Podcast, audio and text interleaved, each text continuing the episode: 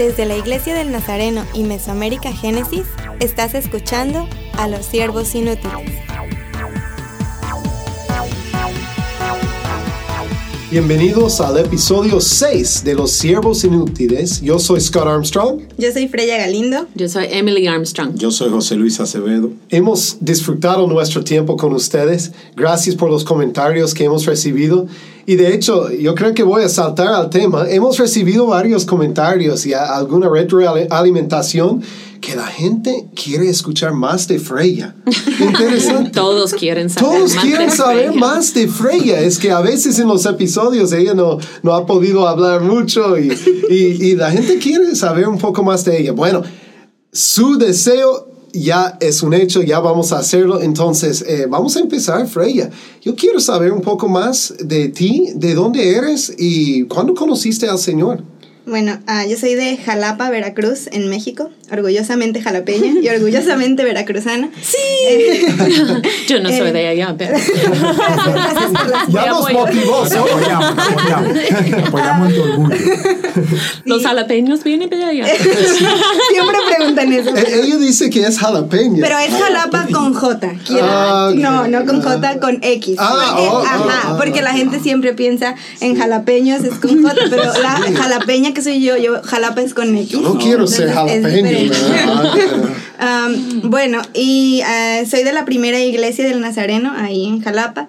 He crecido ahí toda mi vida. Bueno, por 22 años, porque después ya, ya no. Pero conocí al Señor, aunque todo el tiempo, ¿verdad? Crecí en, en la iglesia, dentro de la iglesia. Uh, cuando tuve 13 años es que tomé mi decisión de aceptar al Señor y fue durante una escuelita bíblica de vacaciones. Y me acuerdo mucho de ese día y me acuerdo hasta cómo iba vestida y la banca donde estaba. Siempre es como bonito recordar ese, ese momento. Y un año después me bauticé, pero no había tenido como una, un acercamiento tan profundo con el Señor hasta como un, tres años después de eso. ¿Tus papás ya estaban en la iglesia también? Sí, ajá, por eso, al Señor? Sí, por eso yo, bueno, por eso estaba yo ahí en la iglesia, ¿verdad? ¿Abuelos también? Ah, sí, mis abuelitas. Sí. Y un abuelito, sí. Y mi bisabuelo es mi bisabuelo Apolonio Torres, él es eh, pastor, ha sido pastor por muchos años, ya es pastor ahora jubilado, tiene 100 años y él, ah, él nació ahí en la iglesia del Nazareno, mm. nació no por de bebé, pero sí de convertido, en la iglesia del Nazareno y él inició ahí el pastorado y todo. él fue de los pioneros de la primera iglesia en Jalapa. ¿Y qué sentiste cuando, o sea, cuando aceptaste al Señor? No en la escuelita, cuando tuviste la escuelita, sino la otra parte que no acabaste de decir. O sea, ¿cuál fue tu sentimiento en esa oportunidad? Bueno, yo estuve participando casi siempre en ministerio infantil, en ministerio con los niños, porque tengo mucho amor por ellos, me gusta mucho trabajar con los niños, pero también me empecé a involucrar en la JNI, en la Juventud Nazarena, y ahí es como comencé a, a sentir que, que, yo quería hacer algo más. Y mm, empecé también, bueno, fui dos veces tesorera, una vez fui en, en Misiones Nazarenas Internacionales y otra vez fui en, en, la, en la Juventud Nazarena. Empecé ya a participar en, no solo en la iglesia local, pero también en el distrito y me fui involucrando, involucrando más. Y es como cuando sentí que ya tenía un compromiso más con, con Dios y con la iglesia. ¿Y buscaste tú como las oportunidades para servir o la gente te estaba mirando como, como un líder y, y diciendo, mira Freya, queremos que sea electa para esto o estabas como buscando ser electa? Ah, fue, fue muy curioso porque cuando aparecí en, en la nómina para el distrito, para la JNI, yo no sabía, es como... Así solo nombre. solo estaba mi nombre, pero no, yo no sabía y para mí fue como de mucha sorpresa. Y ¿Cuántos años una tenías?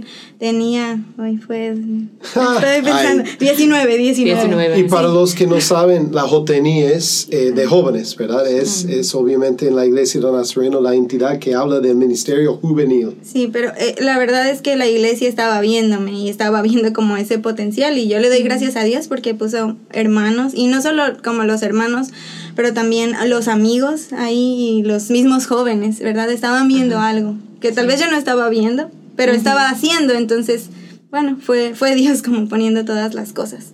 ¿Y cómo entras a Misión Global? ¿Cómo Bueno, fue ah, ese proceso? Sí, ahí ¿Cómo? es donde, como, donde yo empecé a entender lo que, lo que ya Dios quería. Y mm, fue primero a través del COM, ese fue el primer acercamiento que, que yo tuve, eh, del campamento de orientación misionera.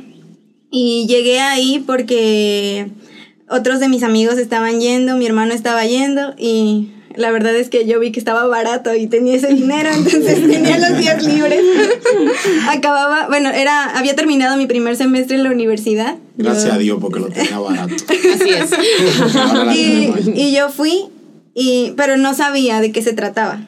Hasta que ya llegué ahí y desde el primer momento, con la primera experiencia, yo sentí como Dios estaba tratando conmigo, algo que ya tal vez había estado hablando a mi vida, pero que no podía como discernir hasta ese punto. Y fue, fue un choque muy fuerte para mí porque sentí mucho miedo de lo que Dios estaba tratando conmigo y hablándome en cada, en cada actividad de- del campamento de orientación misionera. Y ah, ese fue como mi primer acercamiento a, a Misión Global y a, y a misiones. Pero fue la primera vez que te sentiste llamada a, misión, a misiones también. Ah, bueno, antes yo había compartido por dos años el estudio misionero en mi iglesia. Había compartido con los jóvenes y yo siempre les decía al final de la lección, era cada mes me tocaba, les decía, si ustedes están sintiendo un llamado, tienen que hablar con el pastor o con nuestros líderes. Y ahora entiendo que me lo estaba diciendo a mí. Wow. Sí, y yo lo decía, yo lo decía muy convencida, pero yo no entendía que Dios me estaba hablando. Y por eso cuando llegué ahí al com, es que me di cuenta, dije, "Ah, yo estaba diciéndolo, pero no lo estaba diciendo para otros, lo estaba, era Dios, lo estaba diciendo a mí. Y por eso creo que tenía más miedo, porque yo es como ya lo sabía. Y ah, creo que desde que fui niña, el Señor ya estaba hablándome, pero no, no entendía porque había pasado por algunas cosas hasta, hasta ese momento, hasta ese punto. O sea, eh, escuchándote, me, me acuerdo del podcast anterior que hablamos ¿no? de, de ser misionero. O sea, tú fuiste a un campamento de orientación misionera y ahí descubriste realmente a cabalidad que el Señor te estaba llamando a la misión. Entonces, eh, tu testimonio da muestra de que sí, de que sí, ser misionero es un, es un llamado, es un, es un sentir que Dios pone en tu corazón a dedicarte exclusivamente a esto. O sea, eso es lo que veo. Interesante, claro. ¿Tienes, Freya, una experiencia de, de lo que llamamos santificación? A veces usamos una palabra así, no lo entendemos mucho, pero ya es un proceso de ser apartado para Dios, de rendir todo, a decir que Dios, yo creo que tú puedes ser el control de mi vida. Quiero que me llenes de tu Espíritu Santo para que yo haga las cosas que tú quieres que yo haga. Entonces, ¿tienes una experiencia que puedes compartir con nosotros? Para mí fue muy importante, y otra vez voy al com, pero eh, en ese último culto que tuvimos, de poder consagrar mi vida y de decir, bueno Señor, si tú quieres, pues aquí estoy. Yo no sé qué significa esto, pero te entrego lo que yo, lo que yo soy. Y creo que a partir de ahí el Señor ha, ha comenz- comenzado ese, ese proceso Sí. de, de santificación. Yo creo que hay muchos misioneros que, que dirían lo mismo, de, de aceptar el llamado de Dios para ser misionero, significa que ya la mente empieza a trabajar, ¿verdad? Es que significa que tengo que salir de mi casa, salir de mi cultura, salir de mi comida, salir, salir, salir, y se necesita esa actitud de rendición, ¿verdad? Entonces yo he escuchado de muchos misioneros cuando llegan a una etapa, si no lo han hecho antes, que esa es una parte muy grande de su testimonio. Entonces es interesante porque Scott tiene un parte de su testimonio también, que, que es, estaba en misión o empezando a estar en misión y, y Dios estaba diciendo, pero tú tienes que rendir todo para hacerlo. Entonces es interesante. El mismo llamado eh, transcultural llega a ser como presión en algún momento, ¿verdad? En- Yo quiero usarte, Dios dice, pero voy a necesitar todo. Sí. Sí. Sí, Eso, eso fue tu Sí. experiencia, ¿verdad? Sí, y bueno, ah, para mí en ese punto de mi vida fue difícil porque para mí lo máximo era como terminar mi carrera, ¿no? Enfocarme en mi carrera, mis estudios y la gente que me conoce, mis papás y mis amigos más cercanos, ellos saben lo que yo quería hacer. Estaba estudiando administración y, y yo quería poner mi propia empresa y yo quería, pero quería salir, no, no estar en México, quería ir a otro lado y hacer mucho dinero, ese era mi enfoque. Para mí la escuela, las calificaciones, eso era como lo máximo y era el todo. Sí servía en la iglesia, pero lo hacía como algo secundario, es la verdad. Entonces, eh, por eso ese punto en mi vida fue como muy clave, porque ahí entendí que, que eso no era el plan de Dios para mí y que no podía seguir mi vida. Si yo quería obedecer a Dios y quería de verdad seguirle, significaba ponerlo como prioridad y como el centro de todo. Mm. Y eso significaba que ni la universidad era lo más importante, ni el trabajo de mis sueños o lo que yo quería hacer era lo que Dios quería. Él tenía un plan distinto. ¿Cuáles fueron los próximos pasos entonces? Eh, ¿No llegaste aquí a República Dominicana instantáneamente? No, me, tocó- me tomó unos años. Ah, bueno, el siguiente paso fue asistir a la oportunidad misionera que era la más cercana, que era Proyecto Pablo. Así que por tres semanas serví en, en Proyecto Pablo en mi distrito y también fuimos a otro distrito. Estuvimos en Puebla y estuvimos también en, en Tabasco y serví ahí con... De hecho, estaba un grupo de jóvenes en misión ahí. Así que también fue una oportunidad donde el Señor ah, me confirmó que también me había, pues me había acomodado ese don. Yo pienso que es un don Sí. con el idioma del inglés, porque fue ahí donde me di cuenta que, que sabía, aunque no he ido a una escuela, aunque no he estudiado como formalmente ese idioma. Pero ahí pude a practicar y pude comenzar a traducir y todo. Fue un viaje de, de confirmación de lo que Dios estaba haciendo. Aunque yo todos los días de ese viaje decía, a ver a qué hora me voy a regresar o que me voy a querer ir. Y de hecho mi papá, él siempre me decía, cuando quieras, a la hora que sea, tú me llamas y vamos por ti o vemos cómo. Y yo, porque yo me conozco y yo Claro. sé, bueno, me conocí en ese momento que yo dije, no voy a aguantar, no voy a aguantar, pero aguanté. y aquí estoy. Sí. Sí. y- Hasta el final. Sí, hasta el final, hasta el final. Mucho. Sí. Pero has mencionado el proyecto Pablo y Jóvenes en Misión. ¿Qué, qué hacías? ¿Qué hiciste en estos proyectos eh, para los que no conocen, verdad? Sí, bueno, estábamos ayudando en la plantación de una iglesia ahí en, en Puebla. Estábamos ayudando con evangelismo, con discipulado, hicimos algunas escuelitas bíblicas. eh, el, después, bueno, ese fue ese año y al siguiente año ya participé por los dos meses en Jóvenes en Misión. Ahí ayudamos en el campamento de orientación misionera infantil, el primer cómic que se hizo. Eh, ayudamos a- en otro campamento de orientación misionera. Eh, ayudamos en una comunidad que se llama Pochutla en Oaxaca para también eh, plantar una iglesia y fuimos ahí fuimos a otro distrito al distrito Oriente que es Campeche, Yucatán y Quintana Roo y estuvimos trabajando con las iglesias ahí. Hicimos una máxima misión de cinco días hicimos eh, evangelismo por tres días eh, escuelitas bíblicas Mm, hicimos mm, varias mm. cosas Sí. Yo tengo una pregunta. ¿Hiciste todo eso cuando estás hablando de Proyecto Pablo, de, de Máxima Misión, todo, porque querías ser una misionera de por vida o solo porque te interesaba como participar en misiones? Bueno, voy a ser muy honesta. Ajá. Yo estaba pidiendo a Dios que de verdad yo estaba como probando a ver si de verdad Él me dio ese llamado. Sí. Porque yo dije, yo no quiero pensar que yo recibí algo de Dios y después solo hacerlo por mi cuenta porque yo pensé. Entonces cada, cada oportunidad de misiones en la que me involucré era una manera de decir, Señor, si tú, si tú me llamaste, tú vas primero a, a respaldar a través de, de los fondos, con el permiso de- del pastor de la iglesia, eh, de hermanos que van a orar. Y Dios proveyó siempre eso, pero yo decía, si en, el, si en el campo, estando ya en el trabajo, voy a aguantar, eso va a ser como una manera también de saber si, si tú quieres esto.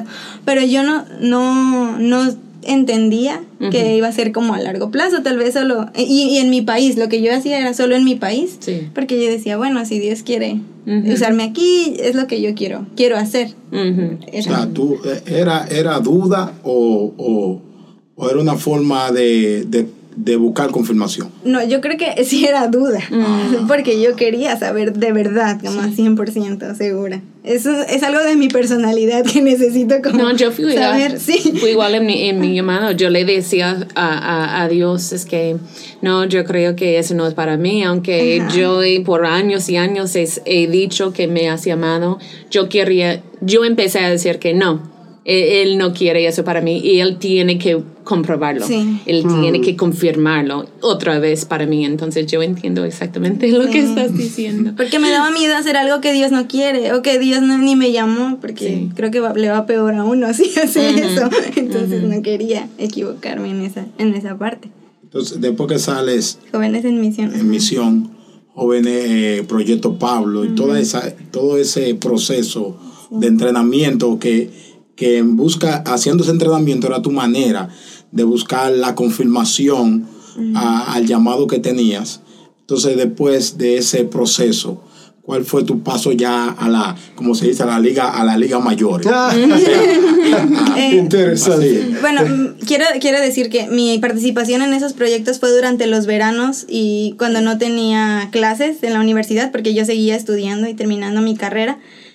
Eh, y ya en el, en el último semestre es cuando empecé a orar como lo que Dios quería, porque el año anterior yo había escuchado de Génesis y mi idea era apoyar en Veracruz, porque era lo que yo había escuchado. Y como es mi distrito, parte de mi distrito, entonces yo es lo que yo quería hacer, apoyar ahí. No sabía si como misionera, creo que no pasaba por mi mente eso exactamente, pero pero sí quería ayudar en el trabajo ahí, así que estaba orando que era lo que lo que Dios quería y mi plan era trabajar después de salir de la carrera, trabajar por dos años y luego aplicar para Génesis, tal vez. Esa era como la idea que yo tenía. Pero Dios no tenía esa idea. No. Pero has seguido con, tu, con tus estudios también. Sí, ahora Sí. estoy. Para los que están pensando, voy a cortar mis estudios y, y- y no valen nada. No, no, no. Eh, llegaste a República Dominicana y experimentaste muchas cosas. Sí. ¿Qué, qué hizo Dios en esos años? En los dos años. En los dos años de Génesis, Génesis. bueno, ya llevas casi tres. Bueno, ahí sí ya fue confirmar, confirmar el llamado de Dios eh, de estar en otra cultura, porque otra vez lo que había hecho solo era en México. Y aunque las culturas eran diferentes, porque estábamos en otras partes del país diferentes a donde yo vivía, eh, ya llegar a, a, otra, a otro país como Dominicana fue muy difícil al principio. Y uno dice, wow, es todo diferente, aunque es español, el mismo idioma, eh, podemos entender muchas cosas, somos latinos, pero hay muchas diferencias y eso fue, fue muy difícil al principio para mí. eh, y no solamente con la cultura dominicana, porque también tenía una compañera de otra cultura, guatemalteca. Y aunque no cambia tanto, de todas formas es otra cultura. Y eso fue difícil al, al inicio, pero nada, Dios siempre estuvo ahí confirmando que era lo que Él quería. Tu primera impresión cuando llegaste a República Dominicana y estabas ya aquí en el aeropuerto, ¿qué fue lo que pensaste? Siempre cuento eso. ¿Qué hago que aquí? salí del, salí del aeropuerto y lo primero que recuerdo que sentí es el calor. Ay, sí. como- y mi mamá se ríe porque siempre dije, nunca voy a vivir en un lugar de calor. Y mi mamá dice ahora, nunca digas nunca, ¿verdad? porque, y eso otra vez, ¿no? Confirmar eh, que Dios me ha llamado porque Él me ha dado la capacidad de vivir en un lugar con calor y ya, ahora voy a Jalapa y siento frío cuando ya ni hace frío. Pero es porque me, me, me aclimaté. Sí. ¿Qué estás haciendo ahora? ¿Qué, ¿Cuál es tu ministerio? Ah, bueno, estoy apoyando ahora en Génesis, en eh, la oficina regional. Y también estoy apoyando para la coordinación de misión global para el área central. Y mi tarea es que pueda encontrar, entrenar y enviar misioneros de Panamá, Costa Rica, Cuba, Puerto Rico y República Dominicana. Mm, mm, qué bien, qué bonito. Si alguien está escuchando esto y tiene la misma inquietud que, que quizás tenía en algún momento, ¿qué quisieras decir a esta persona? Que oren mucho, que traten de acercarse mucho más a Dios, que busquen consejo de otros líderes, de otros pastores, quizá de otros misioneros, eh, y que aunque uno piensa que no es capaz, aunque uno piensa que no se puede, no es trabajo de nosotros, si Dios nos ha dado el llamado, Él nos va a capacitar, Él va a proveer y Él va a respaldarnos. Uh, amén, amén. Creo que podemos Amén. terminar ahí, pero si alguien quiere contactarte o, o- o animarte o hasta apoyarte en oración y, y económicamente, vamos a decir, También. vamos a decir también, ¿verdad? Como misioneros necesitamos eso también. ¿Cómo pueden contactar? Bueno, en Facebook estoy como Freya Galindo, muy original. Eh, y por correo fgalindo arroba mesoamericaregion.org Okay. y ahí pueden buscarme. Bueno, bueno. Sí. Freya ha sido la estrella de este episodio. Gracias, Freya. y ahora todos los que querían saber más, eh, ya, ya saben más de Freya. Yo creo que el tiempo ya se acaba, pero gracias, Freya. Gracias. Te apreciamos mucho y has sido muy importante para nuestro ministerio y un ejemplo para muchos más. Bueno, somos los siervos inútiles y yo soy Scott Armstrong. Yo soy Freya Galindo. Yo soy Emily Armstrong. Yo soy José Luis Acevedo. Hasta el próximo. Para más información, visítanos en nuestra página de Facebook Siervos Inútiles Podcast y en mesoamericagenesis.org.